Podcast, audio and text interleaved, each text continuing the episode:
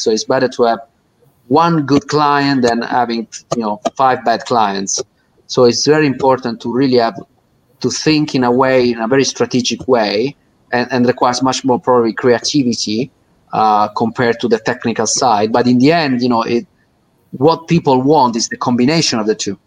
So it, the, the, this job is, is is I mean, at least I like I, I like it because it's uh, it's really a combination of you know being technical, being a, a software engineer, uh, at the same time being a finance person, uh, but also like a business person is able to to really commercialize um, uh, an idea.